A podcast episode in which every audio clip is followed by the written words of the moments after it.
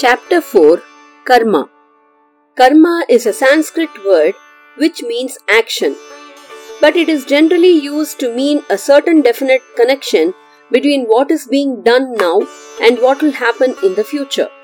Things do not happen by accident, by chance, in a disorderly way. They happen in regular succession. They follow each other in a regular order. If a seed is planted in the ground, it sends up a little stem and leaves grow on the stem, and the flowers come, and then fruits, and in the fruits are seeds again. And one of these seeds planted will produce a stem and leaves and flowers and fruits and seeds. The same sort of seed produces the same kind of plants. Rice produces rice plants. Barley produces barley. Wheat produces wheat. Thistle produces thistle. Cactus produces cactus. If a man sows thistles, he must not expect a crop of sweet grapes. If he plants prickly cactus, he must not expect to gather juicy apples. This is karma, and a man, knowing it, sows the seeds of the thing he wants to reap. This is the first thing to remember. Now, an action is not quite so simple a thing as it looks. If I ask a person, Why do you walk into the town? he will say, I wanted a pair of shoes and I thought I could get them there. Or, I wanted to see a friend and I thought if he was in town, and so on in many ways. But always, I wanted and I thought, therefore I acted. These three are always found together. Now, a want is what is called a desire. We desire to get something, that is the first stage. Then we think how to get it, that is the second stage. Then we act so as to get it. That is the third stage. This is the regular order. Every action has a thought behind it, and every thought has a desire behind it. These three things action, thought, desire are the three threads that are twisted into the cord of karma. Our actions make the people around us happy or unhappy. If we make them happy, we have sown happiness like a seed, and it grows up into happiness for ourselves. If we make them unhappy, we have sown unhappiness like a seed, and it grows up into unhappiness for ourselves. If we do cruel things, we sow cruelty like a seed, and it grows up into cruelty to ourselves. If we do kind things, we sow kindness like a seed, and it grows up into kindness to ourselves. Whatever we sow by our actions come back to us. This is karma. But action has thought behind it. Now, thought makes what is called our character, the nature and kind of mind that we have. As we think about a thing a great deal, our mind becomes like that thing. If we think kindly, we become kind. If we think cruelly, we become cruel. If we think deceitfully, we become deceitful. If we think honestly, we become honest. In this way, our character is made by our thoughts, and when we are born again, we shall be born with the character that is being made by our thoughts now. As we act according to our nature or character, as a kind person acts kindly or a cruel person acts cruelly, it is easy to see that the actions in our next life will depend on the thoughts of our present life. This is karma. But thought has desire behind it. Now, desire brings us the object we wish for. As a magnet attracts soft iron, so does desire attract objects. If we desire money, we shall have the opportunity of becoming rich in another life. If we desire learning, we shall have the opportunity of becoming learned in another life. If we desire love, we shall have the opportunity of becoming loved. If we desire power, we shall have the opportunity of becoming powerful. This is karma. The student should think over this again and again till he thoroughly understands it. Only when he understands this can he go on to the more difficult problems of karma. Karma may be summed up in a sentence A man reaps as he sows. But the student may ask If my actions now are the outcome of my past thoughts, and if my past thoughts are the outcome of my past desires, am I not helplessly bound? I must act as I have thought.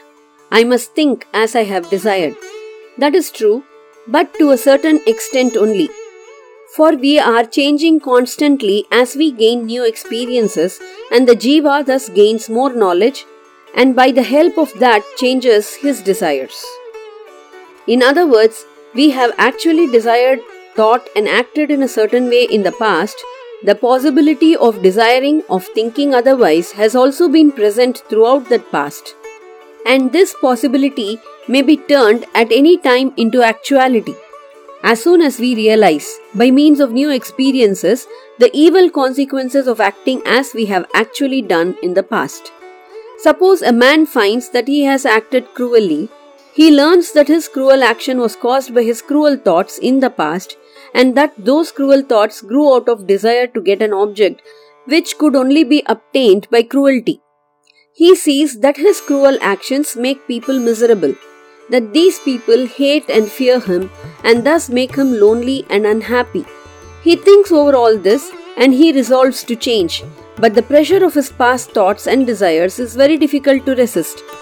He goes to the root of the trouble, the desire for the things that he cannot get without cruelty and he, who is the Jiva, says to himself, I will not let myself desire those things, and whenever I begin to wish for them, I will remember that the desire breeds misery. He uses thought to check desire instead of letting desire control thought. Then, instead of desires carrying him away as if they were runaway horses, he gradually uses thought as a bridle and keeps his desires in check. He will only allow them to run after the objects that bring happiness when they are obtained. Young jivas let their desires run away with them and so bring much unhappiness on themselves. Older jivas grow wiser, and when the desire runs out to an object the possession of which would, as he has found in the past, cause unhappiness, he remembers that past unhappiness and by his thought pulls the desire back.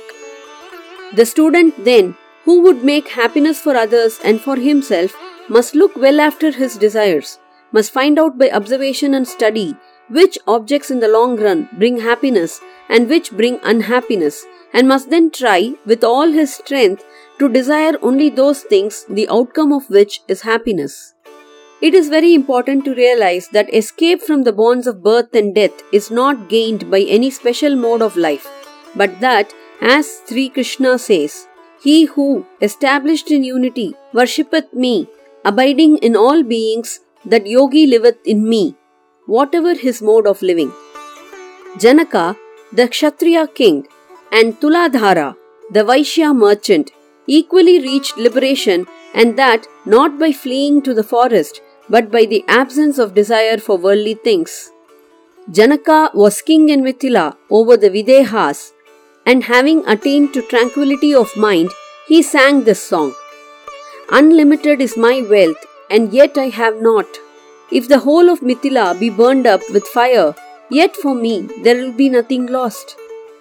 And so he told Mandavya, having repeated this, that whatever possession a man might have were but a source of trouble, and that the gratification of desire here or in heaven could not afford the sixteenth part of the happiness which comes from the disappearance of desire.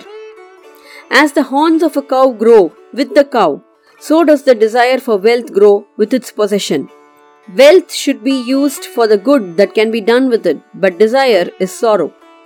By the teaching of the sage Yajnavalkya, King Janaka attained liberation, for it enabled him to attain to that Brahman which is auspicious and immortal, and which transcends all sorrow.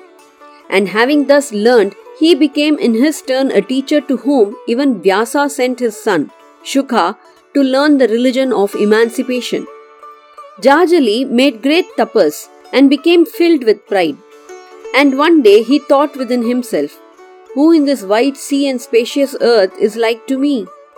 Then cried a voice, Say not such words. Even Tuladhara, busy in buying and selling, should not thus speak, and to him thou art not equal. Then Jajali wondered much that a mere merchant should be put above himself, a Brahmana and an ascetic, and he set forth to find Tuladhara and thus solve the riddle. Vexing himself, he reached the city of Varanasi and there found Tuladhara, a mere shopkeeper, selling to whomsoever came all kinds of goods. Tuladhara stood up, greeting the Brahmana as was fitting, and to him Tuladhara related the story of the great penance that had inflated him with pride. Angry, thou hast come to see me, O Brahmana. What service can I render thee? Much amazed was Jajali at such knowledge of his past shown by this humble trader, and eagerly he pressed for explanation. Then Tuladhara spoke to him of the ancient morality known to all, though practiced by so few of living in a way which inflicted harm on none, or when harm could not be totally avoided, a minimum of such harm. He himself asked no loan from any, nor with any quarreled. Attraction and aversion he had conquered. Equal his look on all, without praising or blaming any. When a man is fearless and is feared by none, when he neither likes nor dislikes, when he does no wrong to any, then he reaches Brahman. Very beautifully did Tuladhara discourse of the injuries inflicted on animals and on men by cruelty, of the nature of sacrifice, and of true pilgrimage, showing how liberation might be gained by harmlessness. Bhagavad Gita, chapter 4, verse 14.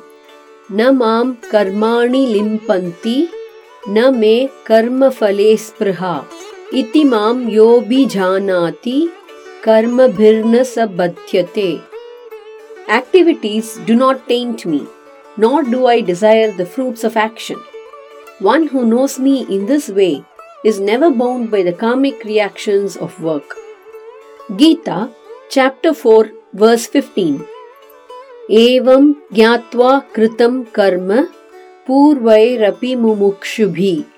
कुरु कर्मेव तस्मात्वं पूर्वै पूर्वतरं कृतम् Knowing this truth, even seekers of liberation in ancient times performed actions. Therefore, following the footsteps of those ancient sages, you too should perform your duty. Gita chapter 4 verse 19 Yasya sarve samarambaha kama sankalpa varjitaha ಜ್ಞಾನಾಗ್ನಿದಗ್ಧಕರ್ಮಾಣಂ tamahu panditam buddhaha. The enlightened sages call those persons wise whose every action is free from the desire for the material pleasures and who have burnt the reactions of work in the fire of divine knowledge. Gita chapter 4 verse 20 Tyaktva karma phala sangam nitya tripto nirashrayah कर्मण्यभिप्रवृत्तोऽपि नैव किञ्चित् करोति सः Such people having given up attachment to the fruits of their actions, are always satisfied and not dependent on external things. Despite engaging in activities, they do not do anything at all.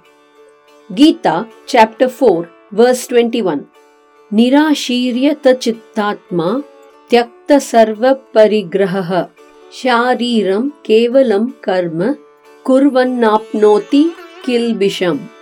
free from expectations and a sense of ownership with the mind intellect fully controlled they incur no sin even though performing actions by their body Gita chapter 4 verse two यदृच्छालाभ संतुष्टो द्वंद्वातीतो विमत्सरः समसिद्धावसिद्धौ च कृत्वापि न निबध्यते content with whatever gain comes of its own accord, and free from envy. They are beyond the dualities of life. Being equipoised in success and failure, they are not bound by their actions, even while performing all kinds of activities. Gita, chapter 4, verse 23. Gata sangasya muktasya ज्ञानावस्थितचेतसः यज्ञायाचरत कर्म Samagram Praviliyate. They are released from the bondage of material attachments and their intellect is established in divine knowledge. Since they perform all actions as a sacrifice to God, they are freed from all karmic reactions. Katha Upanishad 2, Chapter 6, verse 14. Sarva pramuchyante kama yesya hrudi stitaha अथ मर्त्यो मृतो Bhavatyatra Brahma Samashnute. When all the desires hidden in the heart are loosed, then the moral becomes immortal. Then he here enjoyeth Brahman.